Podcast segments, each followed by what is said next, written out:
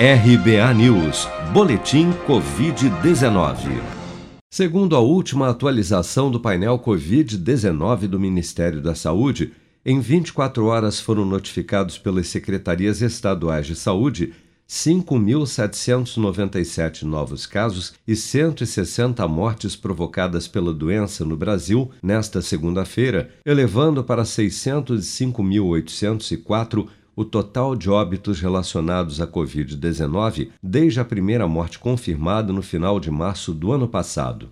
Ainda de acordo com a pasta, 207.123 pessoas, ou 0,9% do total de infectados pelo novo coronavírus, seguem internadas ou em acompanhamento pelos órgãos de saúde em todo o país. Segundo dados do Programa Nacional de Imunização, até esta segunda-feira, 153.446.531 pessoas, ou 72,5% do total da população do país, já haviam recebido a primeira dose de vacina contra a Covid-19, sendo que destas, 111.550.520, ou 52,7% dos habitantes do Brasil, também já foram imunizados com a segunda dose ou dose única contra a doença. Um relatório elaborado pelas farmacêuticas Pfizer e BioNTech, divulgado pela FDA, Food and Drug Administration dos Estados Unidos na última sexta-feira, aponta que os primeiros resultados de seu ensaio clínico demonstraram que a sua vacina contra a Covid-19 é segura para crianças de 5 a 11 anos e estabelece uma forte resposta de anticorpos também nesta faixa etária, com eficácia de 90,7% contra o novo coronavírus.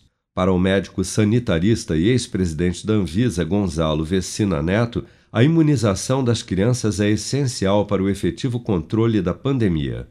Uma boa e necessária notícia, porque nós temos que vacinar as nossas crianças para protegê-las quando elas vão na escola para proteger-nos quando elas voltam da escola e para proteger também os trabalhadores da educação. Temos que ampliar a vacinação. Já é esperado que as vacinas que são utilizadas nas faixas etárias mais elevadas sejam bastante seguras também nas faixas etárias mais novas, mas tinha que ser feitos os estudos. Consultores especializados da agência reguladora norte-americana se reúnem nesta terça-feira para decidir se a FDA irá ou não recomendar a vacina da Pfizer contra a Covid-19 para crianças de 5 a 11 anos.